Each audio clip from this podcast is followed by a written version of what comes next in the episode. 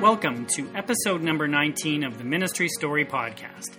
Today is Tuesday, June the 7th, 2011, and I am your host, David Tonin.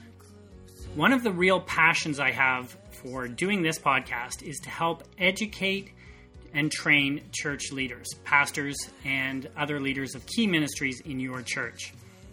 Well, today's conversation is with a gentleman who comes from another organization that has a similar heartbeat to help equip practically church leaders. And they've come up with a resource, a little tool that will help you implement some things right away. Quick things that you can actually implement in your church. Are you curious? Well, enjoy this conversation. Welcome to the Ministry Story Podcast. Please introduce yourself and tell us a little bit about your ministry story. Yeah, my name's Jared Clark. I head up a project called Church Juice, which um, basically helps churches be better communicators. That can be, you know, anything from website development strategies, social media, um, branding, all that sort of stuff. And so the this ministry and the site Church Juice, where did you come up with that, uh, with the name and stuff, and what does it mean? I, I quite like the name, so I'm kind of curious as to how that came to be.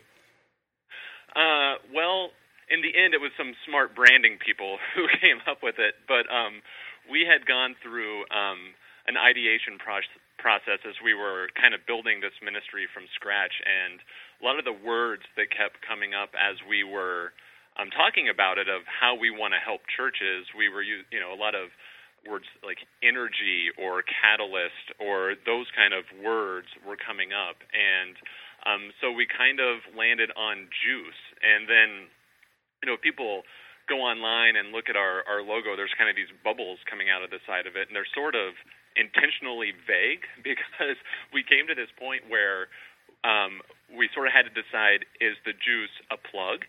Is it power, or is it like juice, like an, an you know like orange juice, you know, or something like that? So um, we kind of kept it um, ambiguous in some ways so that we wouldn't have to deal with that um, in the logo so much. And it's interesting to hear what people see um, in the one we have. Some people see bubbles or little TV screens or um, computer monitors or that sort of thing. So we kind of like that so that we don't have to, you know, go one way uh, or the other. But really, it was just kind of one of those. Once we heard Church Juice, we thought that's that's catchy. Like I, we think people will remember it. So that's kind of um, how we landed on that. Right. And what's the primary purpose or role of, of the website itself and for the, the ministry side of things for, for a pastor or a church leader?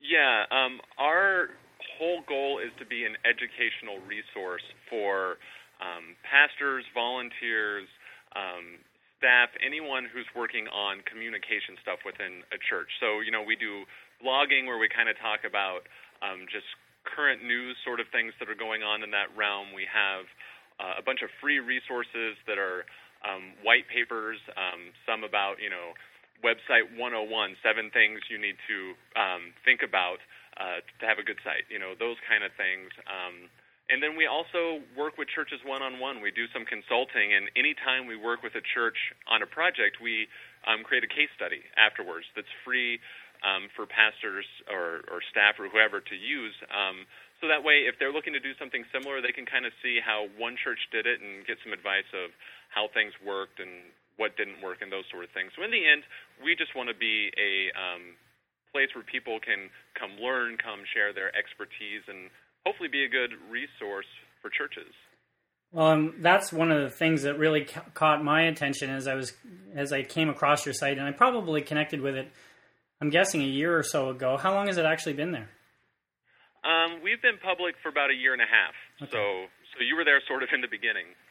Yeah, and, and what I liked about it is the fact that you are creating resources, and because I think that clearly from what you're doing and from where my heartbeat comes from is I really believe that a lot of pastors and church leaders need to be educated on the aspects of communication and, and marketing and different tools that they could use to do that effectively. So I was really quite taken by the uh, the educational component of it, and I think that's really what um, drew me into wanting to interview you because last year you uh, published a, a, white paper called Six Things That You Can Easily Accomplish in the Next Three Months. And I thought, now there's a really good practical tool. and it's a free PDF resource that you guys have available to all church leaders, and I'll include the link to it in the show notes of the podcast here. Uh, but I was kind of curious as to what the motivation was uh, around creating this particular resource.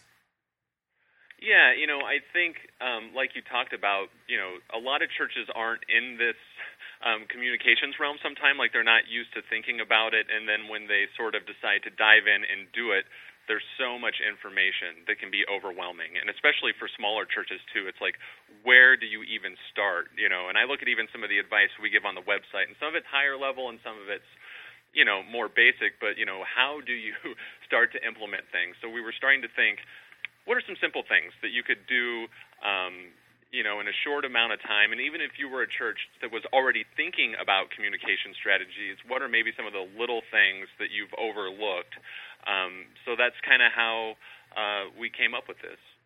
Yeah, and I think it's a really practical thing because uh, I know you know it ha- happens to be that a lot of leaders will end up at conferences and they get motivated and they hear all these different types of things that they could be doing or should be doing but oftentimes they come back and they're though they're charged up and they're you know maybe even overwhelmed with new ideas they don't t- often get a chance to implement a lot of what they've learned. And so what you've proposed here through this white paper is a really good quick snapshot of some practical things that can be applied. So without you know giving it all away i do want to tempt some of the listeners to download it and take a look at it a little closer.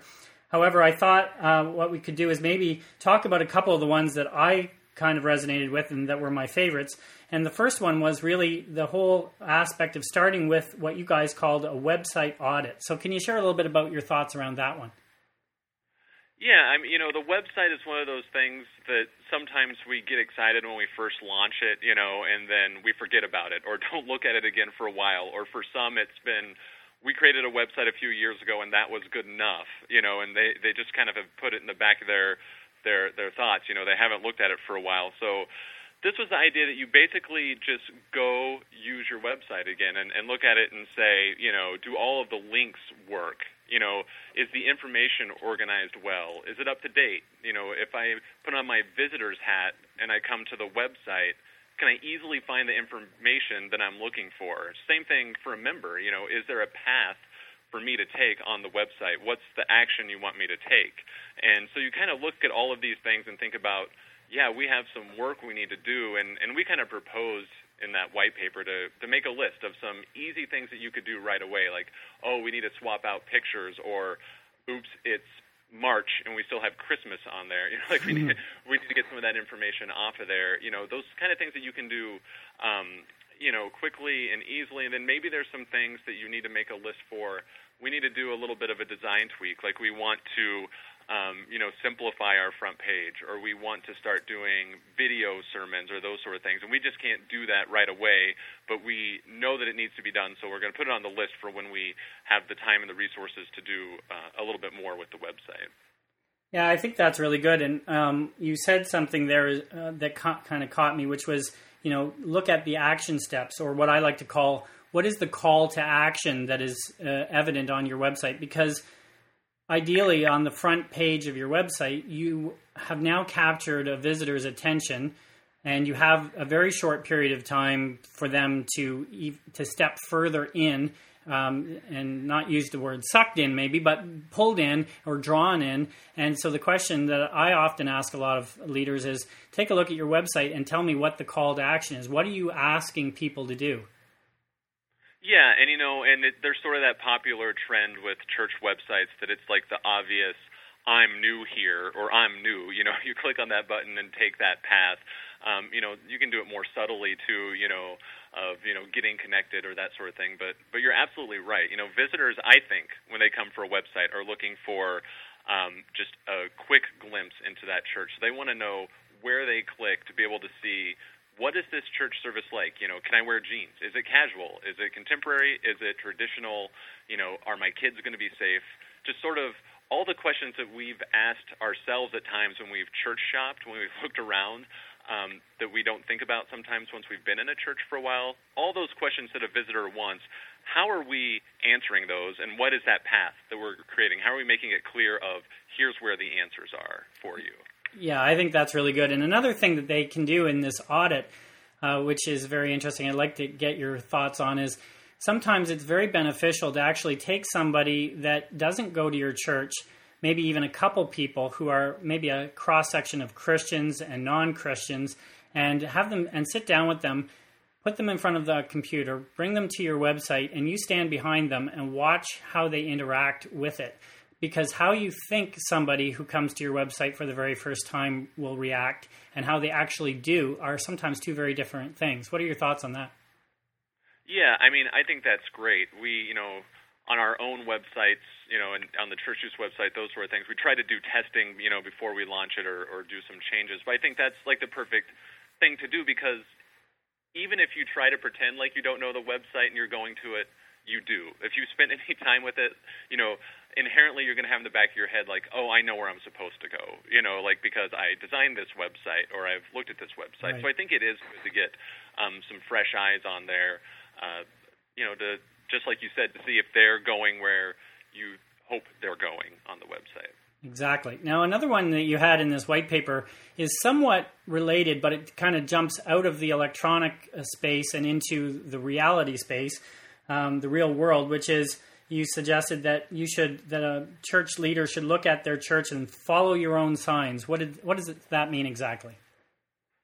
Yeah, you know, this is something I kind of started thinking about where for for various reasons which I won't bore everyone with, my wife and I have been um chop, church shopping a few times in the last um several years. So, um the thing that we noticed a lot is when we were going into a building, we weren't always seeing signs telling us where to go. Like it wasn't clear where the sanctuary was, and at times it wasn't even clear were we going in the right door, um, you know, to the church. Are we going in the side door or that sort of thing? So we would end up kind of having that uh, visitor feel where like I'm lost, I look awkward because people clearly know I'm new here, and you know we're just trying to blend in for the first time and that sort of thing. So. Um, you know, so so we suggest that you start outside of your church and look for signs. And again, you can even have someone who doesn't normally go for your church and, and go to your church and say, "Hey, I want you to go to the sanctuary just following signs," or "I want you to go to the children's area just following signs." So, you know, you kind of do this and you start following. It. You're like, "I want to go to the sanctuary. Okay, I got there now that it's over, I want to go to the welcome center. Can I easily find that? You know, I need to use the restroom. Can I find that? You know, I have to go pick up my kids.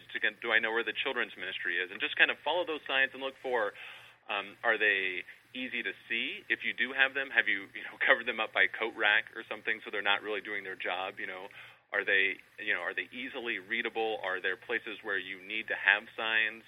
Have you completely forgot to do signage from the side door? Like if someone comes in the back entrance, are there um, directions of where to go from back there as well? I know a church I used to go to where my wife worked as the director of communications. At all the front doors, they would have you know a map of the church on like a, a stand there, and she would get so upset because people would move those stands all the time, or they would put a different announcement over it, you know, for something that was going on that weekend in the church, and it would right. drive her because you know that was a key thing for a visitor coming to the church, making sure they knew uh, where to go.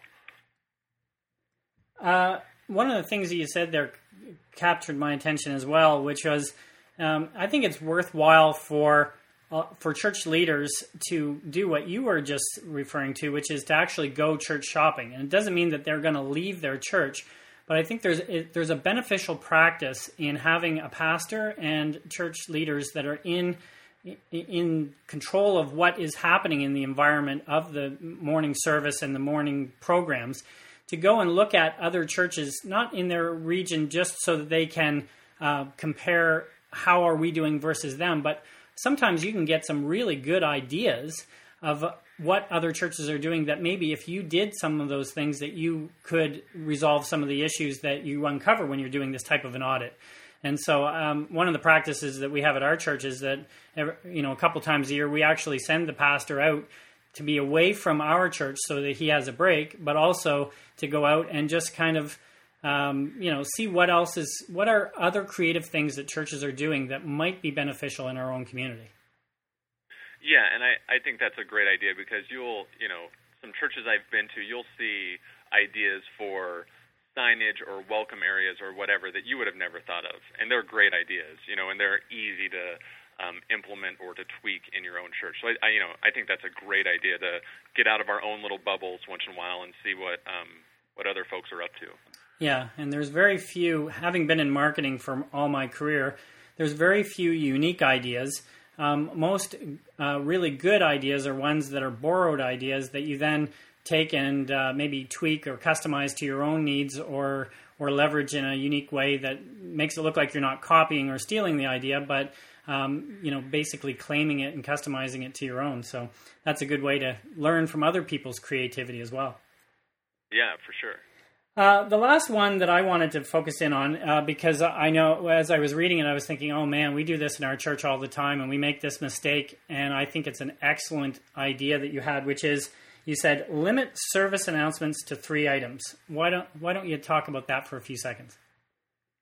Yeah, you know, the basic idea here is to get um, church leaders to think about communications hierarchy within their church. So, you know, you kind of have the big one, which is the pulpit announcements. Like that gets a lot of priority, but you also have other means that you can communicate things. You know, you have maybe this uh, screens before service, like if you run announcements there, or you have a bulletin, or you have the weekly email, or you have customized email just to men in your church, or whatever those avenues are, that you look at that and say, you know what, if this is an event that's really important with the mission and vision of our church, or something that we're really focusing in on, it's a small groups push, or something like that, you say, you know what, that's one of our top things. We're going to have it from um, the pulpit. We're going to put it in the email. You know, it gets a lot of attention. Where you may have something smaller coming up that isn't as big of a deal, maybe uh, a picnic uh, for a men's group or something like that, and you say, you know what, since it, it, it doesn't really apply to everyone in the church, maybe from the pulpit isn't the place to do it. Like maybe it is more of a slide announcement or just in an email. So, you know, we've all been in churches where those announcements just go on and on and on and you lose people's attention, right? The the fifth thing that gets announced isn't going to get a lot of attention. So, limiting it to 3 seems like, you know, it really makes you focus on what the priority is for that season in your church and also keeps it short enough that it's keeping people's attention. Yeah, and I think that's critical and I think what it does too is it forces a church from a communications angle to look at what they're doing and to try to build into their culture that not all events or all announcements are announced from the front. And uh, if you build that in, and it does take a little while, but if you can push people to your website, then for additional information, and I realize that not every church is going to have uh, you know 100% compliance with people you know accessing the web, but I think the more that you can push people there and try to change their behavior so that they go there for their key information and for um, you know more information than what you could ever announce from the front or put in your bulletin, then that actually leverages the piece of technology or the that communications vehicle, which is your website, and starts making it more of a hub as opposed to people relying on uh, some of the other peripherals. Yeah, and people will get used to it that way. Like, you know, some people in the beginning will sort of get bent out of shape that their event doesn't get like high billing within the church, mm. you know, but as they get used to this system of of saying, you know, we do this for a reason and we we have these other avenues, um I think they get more accustomed to it. Like you said, like and that also helps your website. It makes it more of a place where your visitor or where your members are coming back to more regularly. So there's kind of that that benefit to it as well. Excellent. Well, you've been very informative, and I think there's some good tips in there that we could all learn just from this conversation. And I would encourage uh, anyone who's listening uh, to certainly go to the podcast notes here and link over to Church Juice to download that PDF. It's a short five page thing with some uh, other really good tips in it. And then you guys have a few other ones there. Are there any other ones that you want to promote? Um, I like them all. no, there's some good stuff for uh, websites. We um, have some case studies on uh, a church that did a, a fun fest, you know, so kind of a multi-prong approach to advertising that. Um, there's quite a few things there to, to check out. We try to have a, a variety of topics. Yeah, well, good job on creating resources that can help leaders. I really appreciate it. Before we go, uh, would you take a minute and just share some of the coordinates that are your contact points for those who would like to connect with you a little bit more online? Yeah, the main one is the website. That's churchjuice.com. We're on Facebook, facebook.com slash churchjuice. We're on Twitter, too, and the username's at churchjuice. Excellent. Well, thank you so much, Jared, for taking some time out of your busy schedule to join us today for this conversation, and we'll look forward to connecting with you again in the future. Yeah, thanks. It was great.